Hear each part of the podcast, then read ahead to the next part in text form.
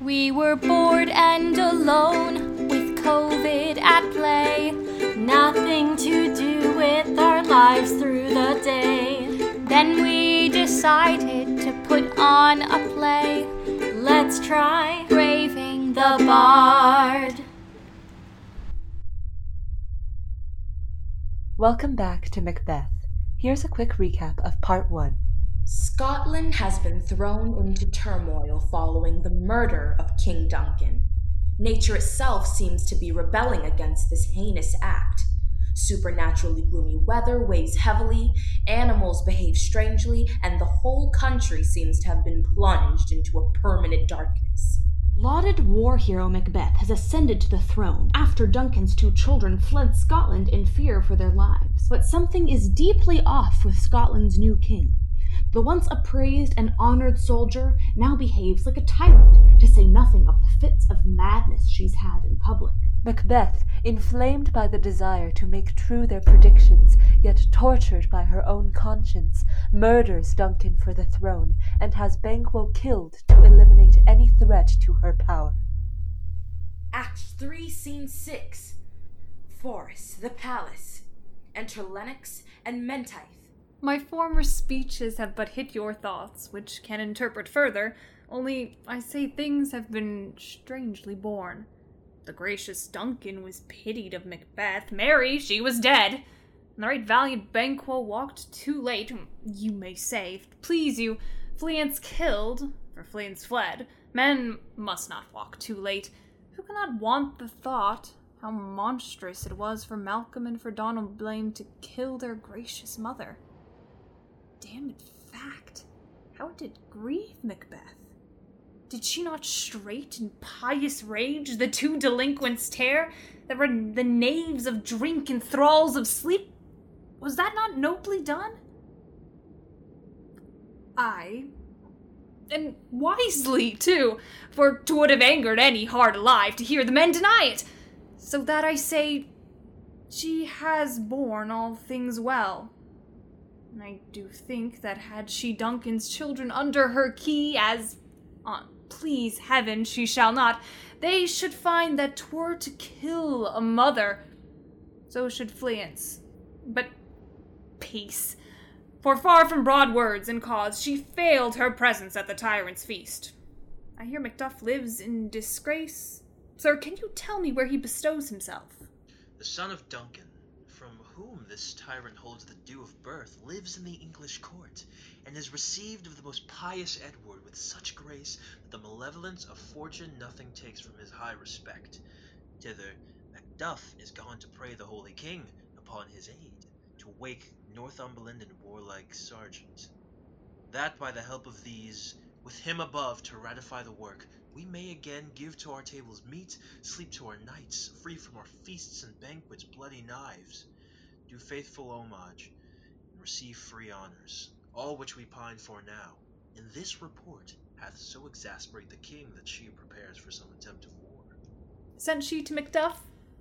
She did, and with an absolute sir, not I, the cloudy messenger turns me his back, and hums as who should say, You'll rue the time that clogs me with this answer. And that well might advise him to a caution, to hold what distance his wisdom can provide. Some holy angel fly to the court of England and unfold his message ere he come, that a swift blessing may soon return to this our suffering country under a hand accursed. I'll send my prayers with him. Act 4, Scene 1 A cavern.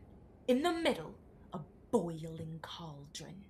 Thunder! Enter the three witches. Thrice the brinded cat hath mewed.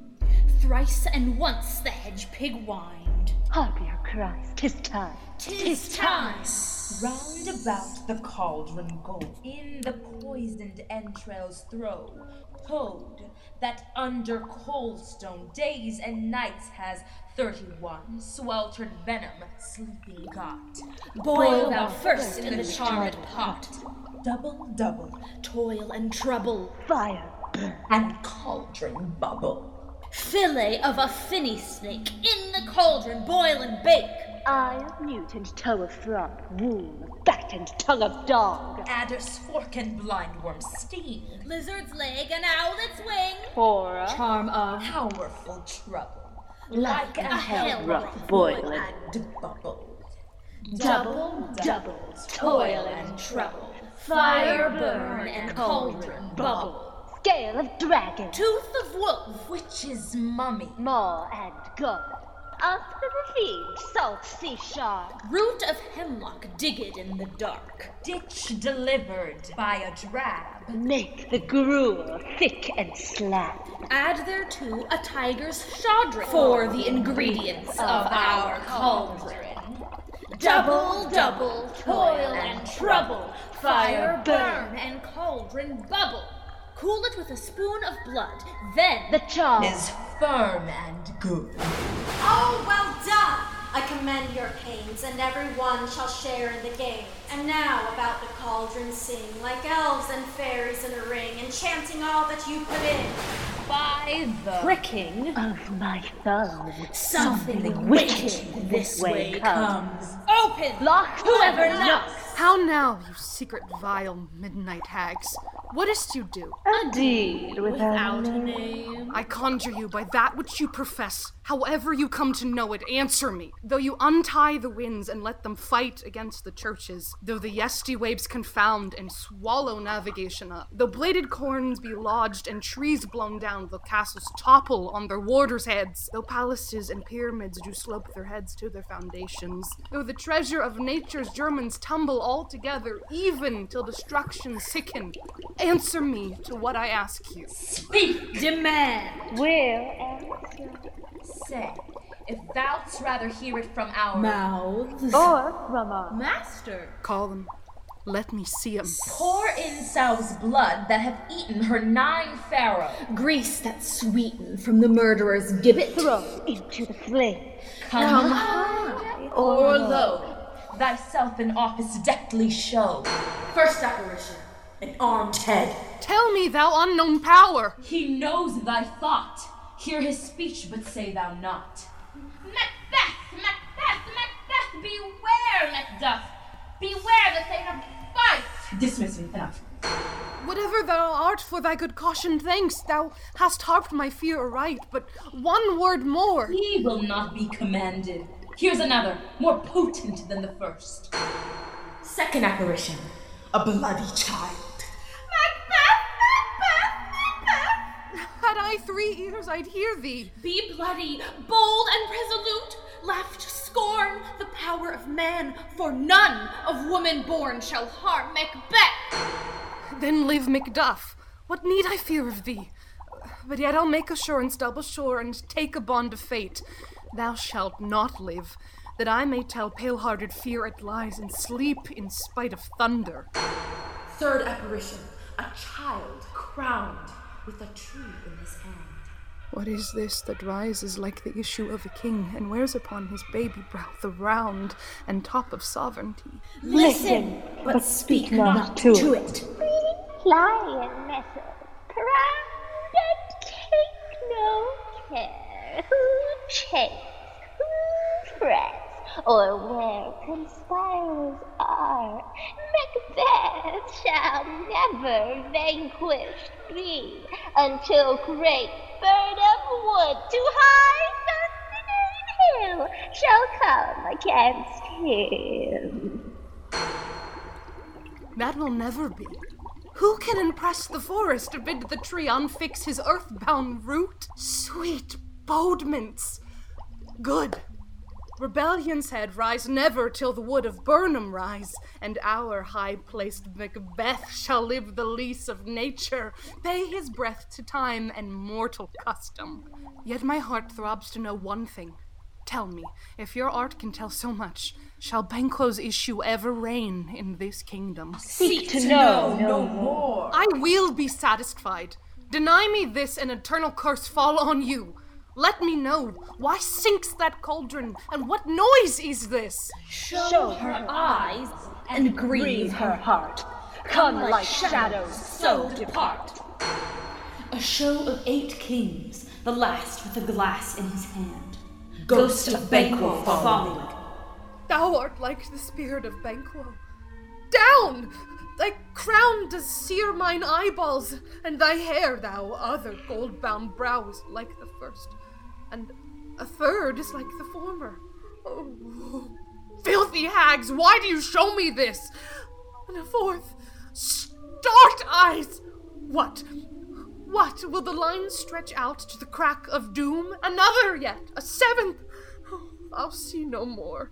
And yet the eighth appears, who bears a glass which shows me many more. And some I see that twofold balls and treble scepters carry. Oh, horrible sight! Now I see 'tis true. For the blood boltered Banquo smiles upon me and points at them for her. What? Is this so? All this is so. This great king may kindly say Our duty did. her welcome pay. Where are they? Gone? Oh, let this pernicious hour stand I accursed in the calendar! Come in without there. What's your grace's will? Saw you the weird sisters? No, my lord. Came they not by you? No, indeed, my lord. Oh, infected be the air whereon they ride, and damned all those that trust them. I did hear the galloping of horse. Who wast come by? Tis two or three, my lord, that bring you word Macduff is fled to England. Fled to England? Ay, my good lord. Time. Thou anticipatest my dread exploits. The flighty purpose never is overtook unless the deed go with it. From this moment, the very firstlings of my heart shall be the firstlings of my hand. And even now, to crown my thoughts with axe, be it thought and done. The castle of Macduff I will surprise. Seize upon Fife, give to the edge of the sword his wife, his babes, and all unfortunate souls that trace him in his line. No boasting like a fool. This deed I'll do before this purpose cool. But no more sights. Where are these gentlemen? Come, bring me where they are. Act 4, Scene 2 Fife, Macduff's castle. Enter Lady Macduff, her son, and Ross.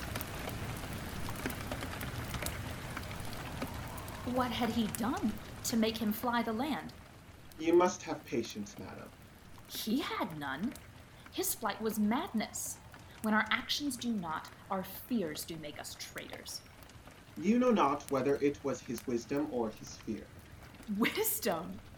To leave his wife? To leave his babes, his mansion, and his titles in a place from whence himself does fly? He loves us not. He wants the natural touch. For the poor wren, the most diminutive of birds, will fight her young ones in her nest against the owl. All is the fear, and nothing is the love. As little is the wisdom, where the flight so runs against all reason. My dearest coz, I pray you, school yourself. But for your husband, he is noble, wise, judicious, and best knows the fits o' the season. I dare not speak much further. But cruel are the times when we are traitors, and do not know ourselves when we hold rumor from what we fear, yet know not what we fear, but float upon a wild and violent sea, each way and move. I take my leave of you. Shall not be long, but I'll be here again. Things at the worst will cease, or else climb upward to what they were before. My pretty cousin, blessing upon you. Fathered he is, and yet he's fatherless. I am so much a fool should I stay longer. It would be my disgrace and your discomfort. I take my leave at once.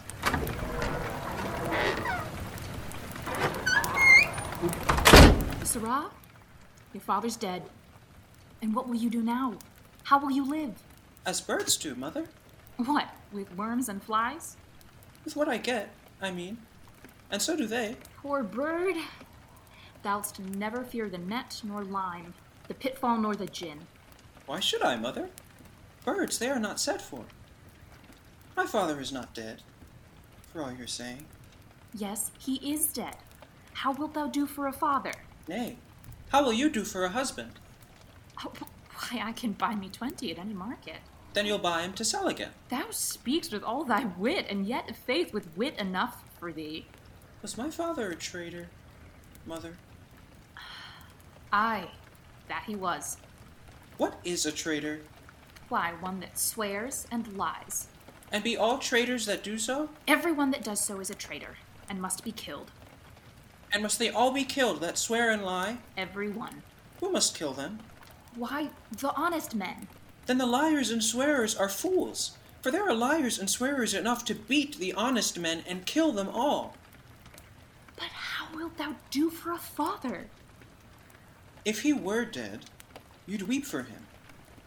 If you would not, it were a good sign that I should quickly have a new father. Poor prattler, how thou talk'st.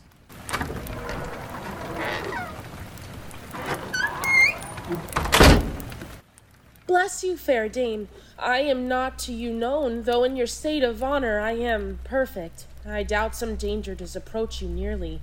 If you will take a homely man's advice, be not found here, hence with your little ones to fright you thus. Methinks I am too savage to do worse to you or fell cruelty, which is too nigh your person. Heaven preserve you, I dare abide no longer.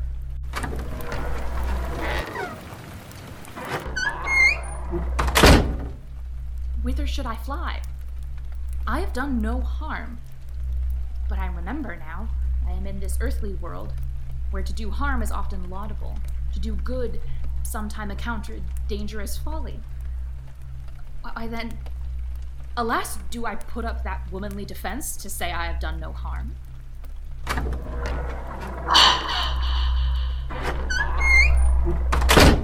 What are these faces? Where is your husband? I hope in no place so unsanctified where such as thou mayst find him. Thou liest, thou shag haired villain! What, you egg? He has killed me.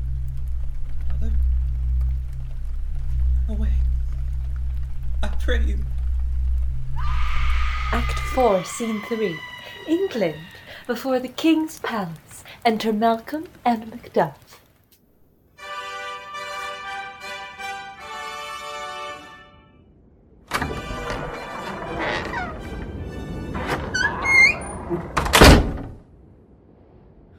Let us seek out some desolate shade, and there weep our sad bosoms empty. Let us rather hold fast the mortal sword, and like good men bestride our downfall and birth them. Each new morn, new widows howl, new orphans cry, new sorrows strike heaven on the face, that it resounds as if it felt with Scotland, and yelled out like syllable of dolor. What I believe I'll wail, what no believe in what I can redress, as I shall find the time to friend, I will. What you have spoke, it may be so, perchance. This tyrant whose sole name blisters our tongues was once thought honest. You have loved her well. She hath not touched you yet. I am young, but something you may deserve of her through me, and wisdom to offer up a weak, poor, innocent lamb to appease an angry god. I am not treacherous. But Macbeth is.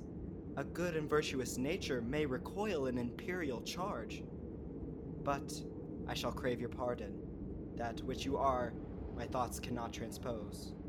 Angels are bright still, though the brightest fell. Though all things foul would wear the brows of grace, yet grace must still look so. I have lost my hopes. Perchance even there where I did find my doubts. Why, in that rawness, left you wife and child? Those precious motives, those strong knots of love without leave taking. I pray you, let not my jealousies be your dishonors, but mine own safeties. You may be rightly just, whatever I shall think. I would not be the villain that thou think'st. For the whole space, that's in the tyrant's grasp, and the rich east to boot. Be not offended. I speak not as in absolute fear of you. I think our country sinks beneath the yoke.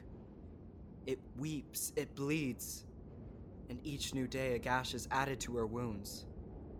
I think withal there would be hands uplifted in my right. And here from gracious England have I offer of goodly thousands.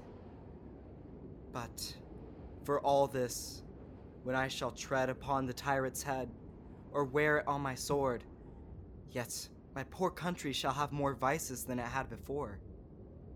More suffer, more sundry ways than ever, by him that shall succeed.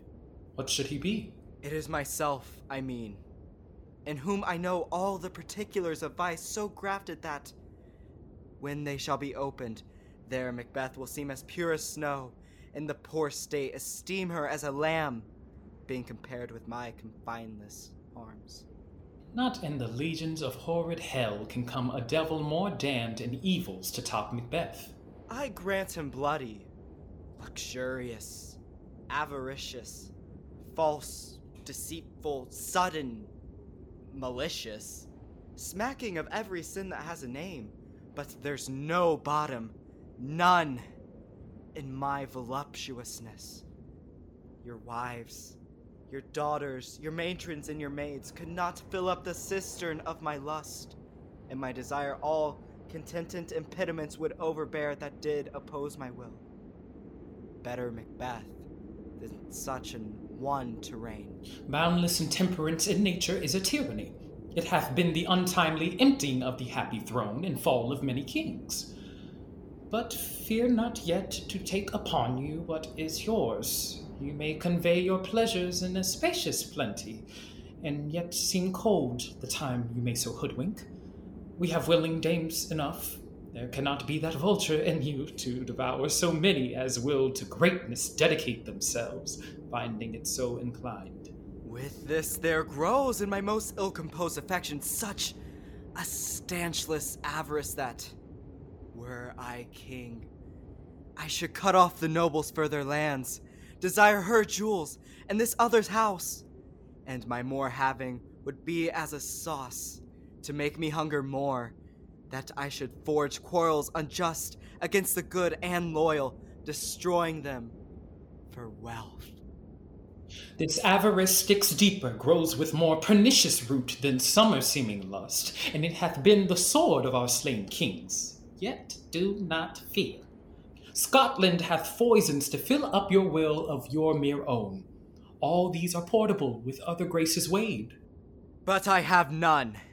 The king becoming graces as justice, verity, temperance, stableness, bounty, perseverance, mercy, lowliness, devotion, patience, courage, fortitude. I have no relish of them, but abound in the division of each several crime acting in many ways.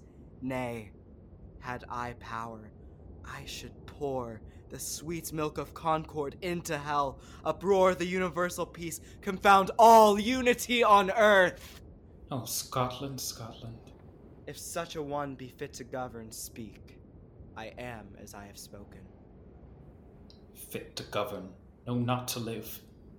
O nation miserable, with an untitled tyrant, bloody sceptred, when shalt thou see thy wholesome days again?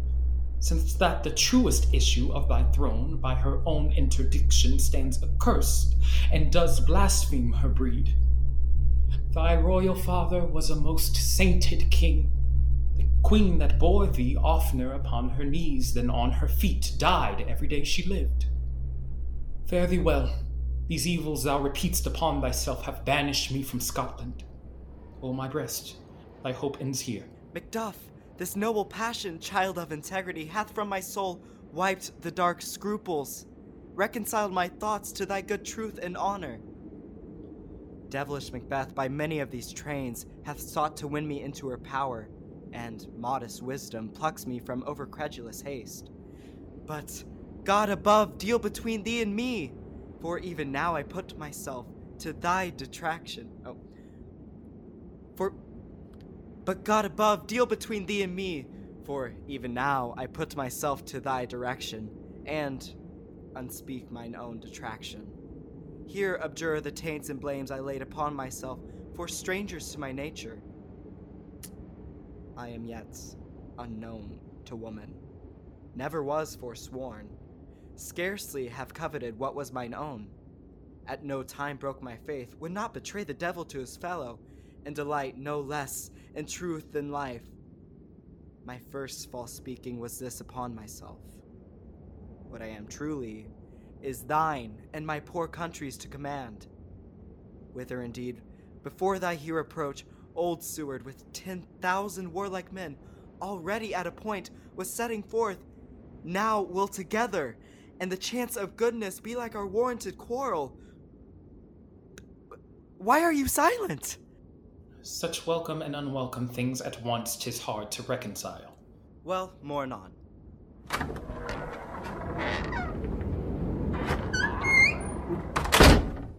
Comes the king forth, I pray you. Aye, sir. There are a crew of wretched souls that stay his cure. There malady convinces the great assay of art. But at his touch, such sanctity hath heaven given his hand. They presently amend. I thank you, doctor. What's the disease he means? Tis called the evil. A most miraculous work in this good king, which often since my here remain in England I have seen him do. How he solicits heaven himself best knows. But strangely visited people, all swollen and ulcerous, pitiful to the eye, the mere despair of surgery, he cures, hanging a golden stamp about their necks, put on with holy prayers. And, tis spoken, to the succeeding royalty he leaves a healing benediction. With this strange virtue, he hath a heavenly gift of prophecy, and sundry blessings hang about his throne that speak him full of grace.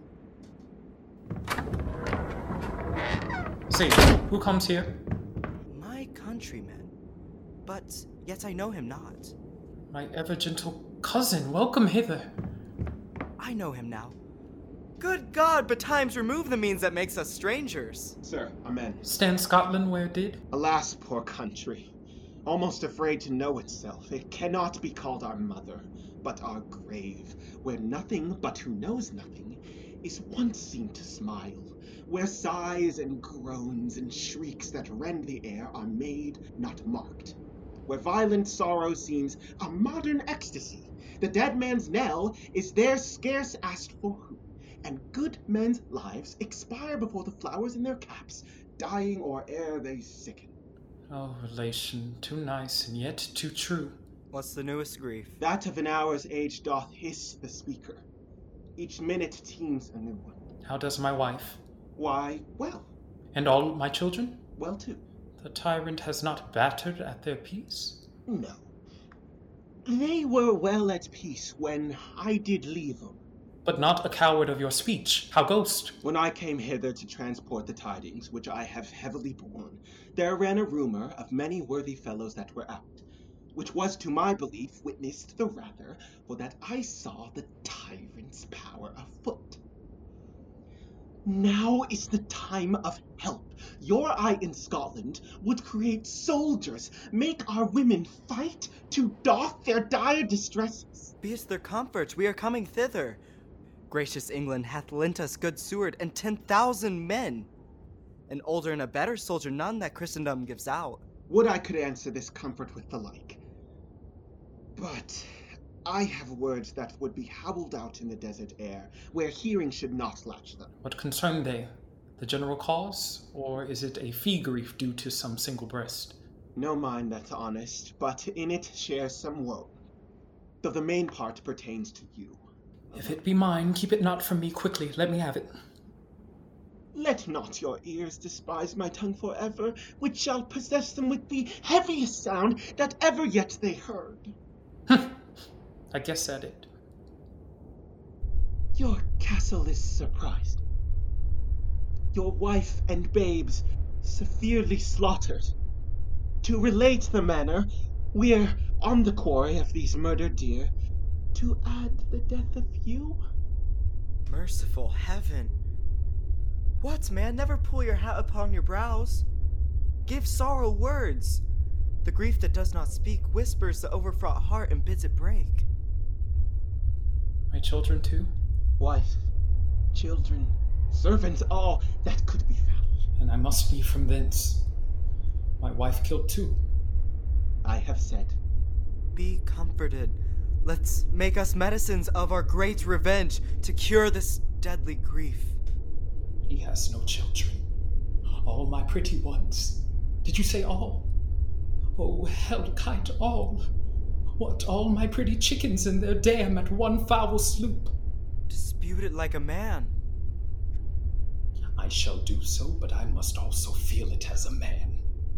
I cannot but remember such things were that were most precious to me. Did heaven look on and would not take their part? Sinful Macduff, they were all struck for thee. Not that I am, not for their own demerits, but for mine fell slaughter upon their souls. Heaven rest them now. Be this the whetstone of your sword, let grief convert to anger. Blunt not the heart, enrage it. Oh, I could play the woman with mine eyes and braggart with my tongue. But gentle heavens, cut short all intermission. Front to front, bring thou this fiend of Scotland and myself. Within my sword's length set her. If she escape, heaven forgive her too. This tune goes manly. Come, go we to the king. Our power is ready. Our lack is nothing but our leave. Macbeth is ripe for shaking, and the powers above put on their instruments. Receive what cheer you may. The night is long that never finds the day. Act 5, Scene 1. Dunsinane. Anteroom in the castle. Enter a doctor and a servant. I have two nights watched with you, but can perceive no truth in your report. When was it she last walked? Since Her Majesty went into the field, I have seen her rise from her bed, throw her nightgown upon her, unlock her closet, take forth paper, fold it, write upon it, read it, afterwards seal it, and again return to bed. Yet all this while in a most fast sleep. A great perturbation in nature, to receive at once the benefit of sleep, and do the effects of watching. In this slumbery agitation, besides her walking and other actual performances, what at any time have you heard her say? That, sir, which I will not report after her. You may to me, and 'tis most meet you should. Neither to you nor anyone, having no witness to confirm my speech. Lo you, here she comes. This is her very guise, and upon my life fast asleep. Observe her, stand close. How came she by that light? Why, it stood by her. She has light by her continually. 'Tis her command. You see, her eyes are open. Aye, but their sense is shut. What is it she does now? Look, how she rubs her hands. It is an accustomed action with her to seem thus washing her hands. I have known her to continue in this a quarter of an hour. Yet here's a spot. Hark! She speaks. I will set down what comes from her to satisfy my remembrance the more strongly. Out, damned spot. Out, I say. One, two. Why then, 'tis time to do it. Hell is murky. Fie, my lord, fie. A soldier and feared? What need we fear? Who knows it? What none can call our power to account? Yet who would have thought the old woman to have had so much blood in her? Do you mark that? The Thane of Fife had a wife. Where is she now? What will these hands ne'er be clean? No more, oh, that my lord, no more, oh, that. You mar all with this starting. Go to, go to. You have known what you should not. She has spoke what she should not, I am sure of that. Heaven knows what she has known. Here's the smell of blood still. All the perfumes of Arabia will not sweeten this little hand. Oh, oh, oh. What a sigh is there! The heart is sorely charged. I would not have such a heart in my bosom for the dignity of the whole body. Well, well, well. Pray God it be, sir. This disease is beyond my practice. Yet I have known those which have walked in their sleep who have died holily in their beds. Wash your hands. Put on your nightgown. Look not so pale. I tell you yet again, Banquo's buried. She cannot come out one's grave. Even so? To bed. To bed. There's a knocking at the gate. Come, come, come, come, give me your hand. What's done cannot be undone. To bed. To bed. To bed. Will she go now to bed? Directly. Foul whisperings are abroad. Unnatural deeds do breed unnatural troubles. Infected minds to their deaf pillows will discharge their secrets. More needs she the divine than the physician. God, God, forgive us all! Look after her. Remove from her the means of all annoyance, and still keep eyes upon her. So, good night. My mind she has mated, and amazed my sight. I think, but dare not speak. Good night, good doctor.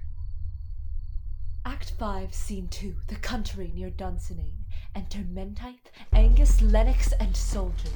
The English power is near, led on by Malcolm, the brave sergeant and the good Macduff. Revenge is burn in them, for their dear causes would to the bleeding and the grim alarm excite the mortified man. Near Birnam Wood shall we well meet them. That way are they coming.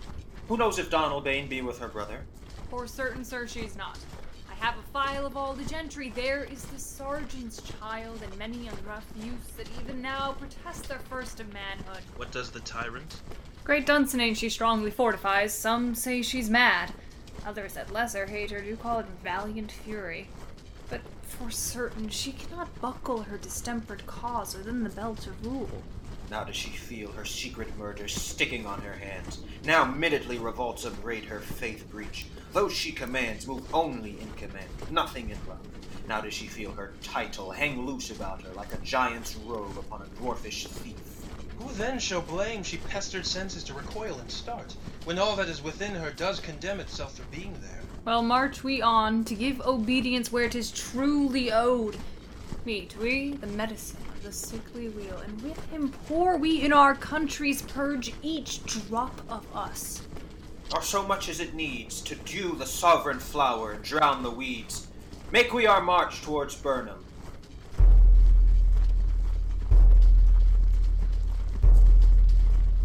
Act 5, Scene 3. Dunsinane. A room in the castle. Enter Macbeth, doctor, and servant. Bring me no more reports. Let them fly all, till Birnam Wood remove to Dunsinane. I cannot taint with fear. What's the boy, Malcolm? Was he not born of woman? The spirits that know all mortal consequence have pronounced me thus. Fear not, Macbeth. No man that's born of woman shall e'er have power upon thee. Then fly, false things, and mingle with the English epicures. The mind I sway by and the heart I bear shall never sag with doubt nor shake with fear.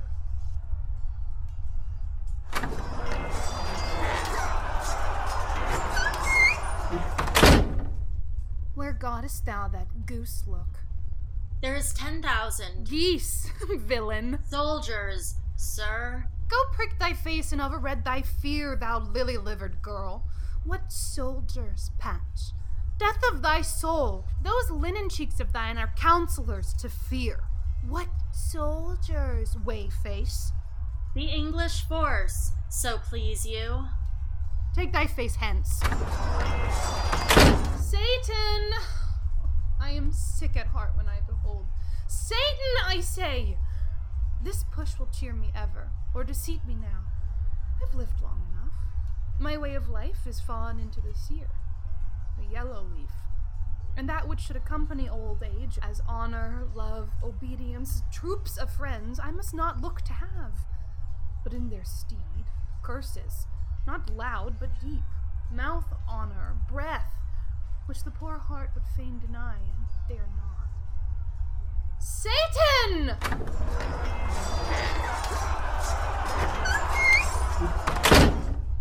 What is your gracious pleasure? What news more? All is confirmed, my lord, which was reported. I'll fight till from my bones my flesh be hacked. Give me my armor. Tis not needed yet. I'll put it on. Send out more horses. Skir the country round. Hang those that talk of fear. Give me mine armor. How does your patient, doctor? Not so sick, She is troubled with thick coming fancies that keep her from her rest. Cure her of that. Canst thou not minister to a mind diseased? Pluck from the memory a rooted sorrow, raise out the written troubles of the brain, and with some sweet oblivious antidote, cleanse the stuffed bosom of that perilous stuff which weighs upon the heart. Therein the patient must minister to herself. Throw physic to the dogs. I'll none of it. Come, put mine armor on. Give me my staff. Seyton, send out. Doctor, the Thanes fly from me. Come, sir, dispatch.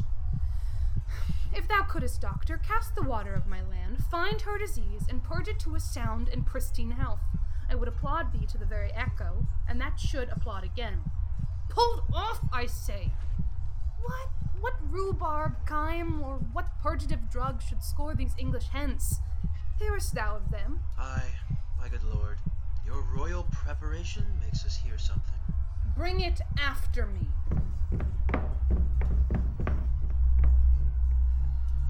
Were I from Dunsinane away and clear, profit again should hardly draw me here.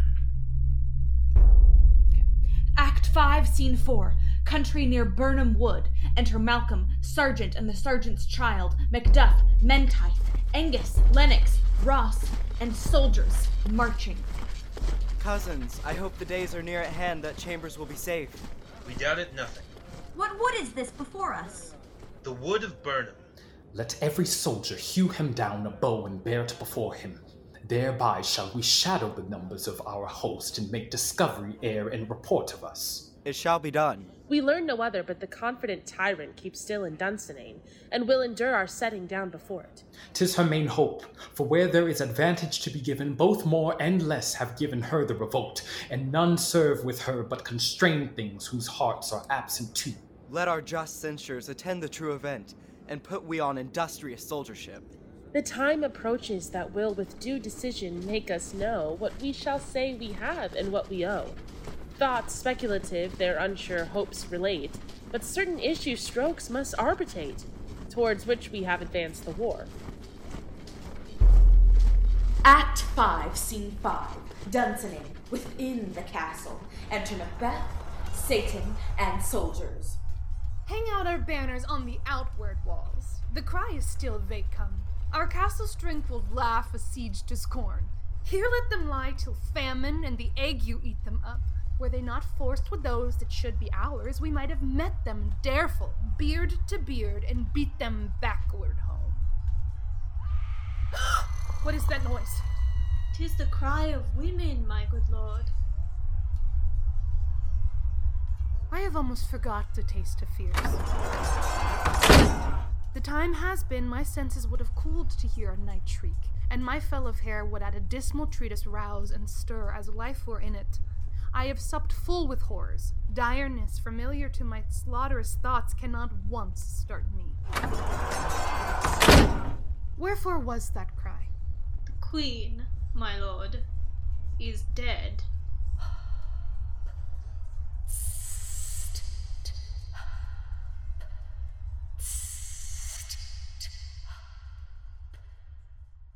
She should have died hereafter. There would have been time for such a word. Tomorrow, and tomorrow, and tomorrow. Creeps in this petty pace from day to day to the last syllable of recorded time. And all our yesterdays have lighted fools the way to dusty death. Out! Out, brief candle! Life's but a walking shadow, a poor player that struts and frets his hour upon the stage and then is heard no more. It is a tale told by an idiot, full of sound and fury, signifying nothing.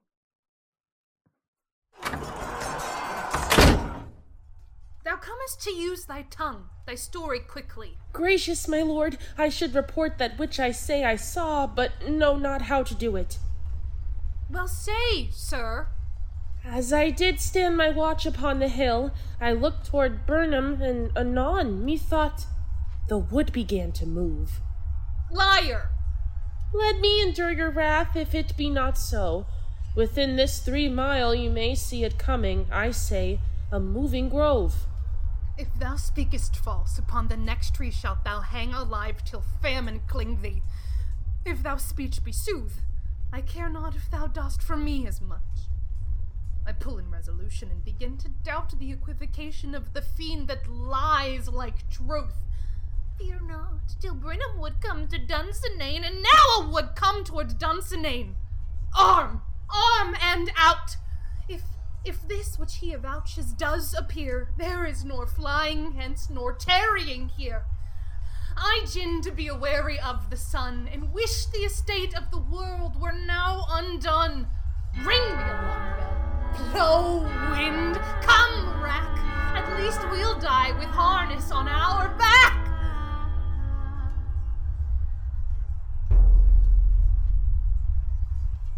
Act 5, Scene 6.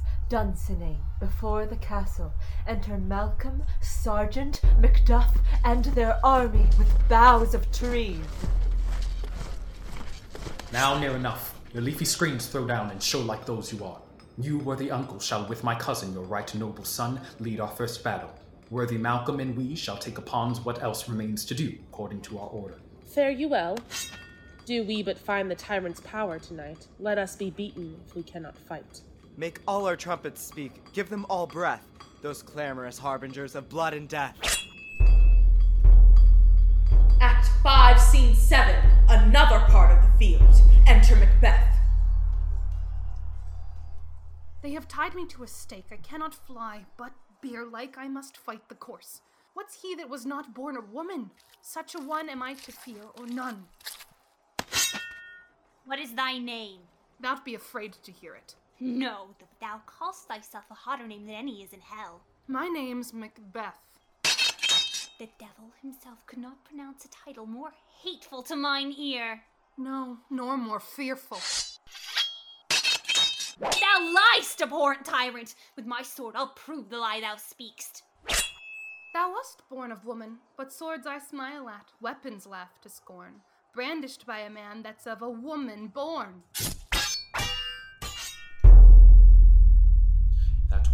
Way the noise is. Tyrant, show thy face! If thou be'st slain, and with no stroke of mine, my wife and children's ghosts will haunt me still. I cannot strike at wretched currents whose arms are hired to bear their stabs. Either thou, Macbeth, or else my sword with an unbattered edge I sheathe again undeeded. There thou shouldst be. By this great clatter, one of greatest note seems bruited. Let me find her fortune, and more I beg not. This way, my lord. The castle's gently rendered. The tyrant's people on both sides do fight. The noble thanes do bravely in the war. The day almost itself professes yours, and little is to do. We have met with foes that strike beside us. Enter, sir, the castle.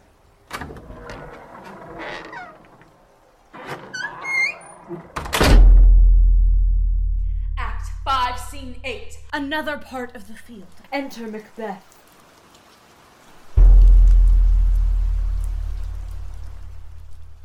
Should I play the Roman fool and die on mine own sword? Whiles I see lives, the gashes do better upon them. Turn, hellhound, turn! Of all men else I have avoided thee. But get thee back. My soul is too much charged with the blood of thine already. I have no words. My voice is in my sword. Thou bloodier villain than terms can give thee out. Thou losest labor. As easy mayest thou the entrenchant air with thy keen sword impress as make me bleed. Let fall thy blade on vulnerable crests. I bear a charmed life and must not yield to one of woman born. Despair thy charm, and let the angel whom thou still hast served tell thee Macduff was from his mother's womb untimely ripped. Accursed be that tongue that tells me so, for it hath cowed my better part of man. And be these juggling fiends no more believed that palter with us in a double sense, that keep the word of promise to our ear and break it to our hope. I'll not fight with thee. Then yield thee, coward, and live to be the show and gaze of the time. We'll have thee as our rarer monsters are. Painted on a pole and under it, here may you see the tyrant. I will not yield. To kiss the ground before young Malcolm's feet and be baited by the rabble's curse. Though Birnam Wood be come to Dunsinane, and thou opposed being of no woman born, yet I will try the last. Before my body I throw my warlike shield. Lay on, Macduff, and damned be him that first cries, Hold! Enough!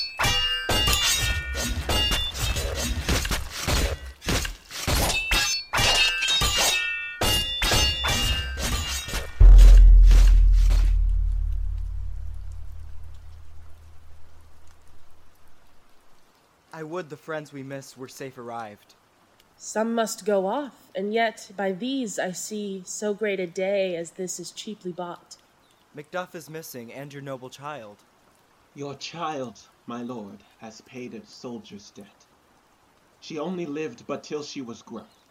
The which no sooner had her prowess confirmed in the unshrinking station where she fought, but like a man she died. Then she is dead? Ay, and brought off the field. Your cause of sorrow must not be measured by her worth, for then it hath no end. Had she her hurts before? Ay, on the front. Why then, God's soldier be she. Had I as many children as I have hairs, I would not wish them to a fairer death. And so, her knell is nold. She's worth more sorrow, and that I'll spend for her. She's worth no more. They say she parted well and paid her score. And so God be with her. Here comes newer comfort. Hail, King, for so art thou. Behold, where stands the usurper's cursed head. The time is free. I see us compassed with our kingdom's pearl, that speak our salutations in their minds, whose voices I desire aloud with ours. Hail, King of Scotland! We shall not spend a large expense of time before we reckon with your several loves and make us even with you. My thanes and kinsmen, henceforth be earls, the first that ever Scotland in such an honor named. What's more to do, which would be planted newly with the time, as calling home our exiled friends abroad, that fled the snares of watchful tyranny, producing forth the cruel ministers of this dead butcher and her fiend like queen, who, as 'tis thought, by self and violent hands took off her life. This, and what needful else that calls upon us by the grace of grace, we will perform in measure, time, and place. So thanks to all at once and to each one, whom we invite to see us crowned at Scone.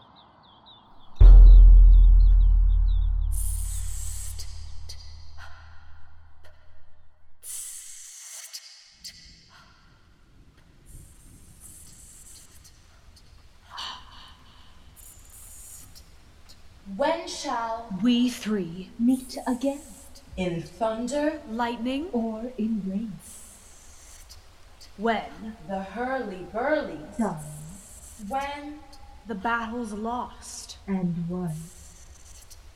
When the battle's lost and won. When the battle's lost and won. When the battle's lost.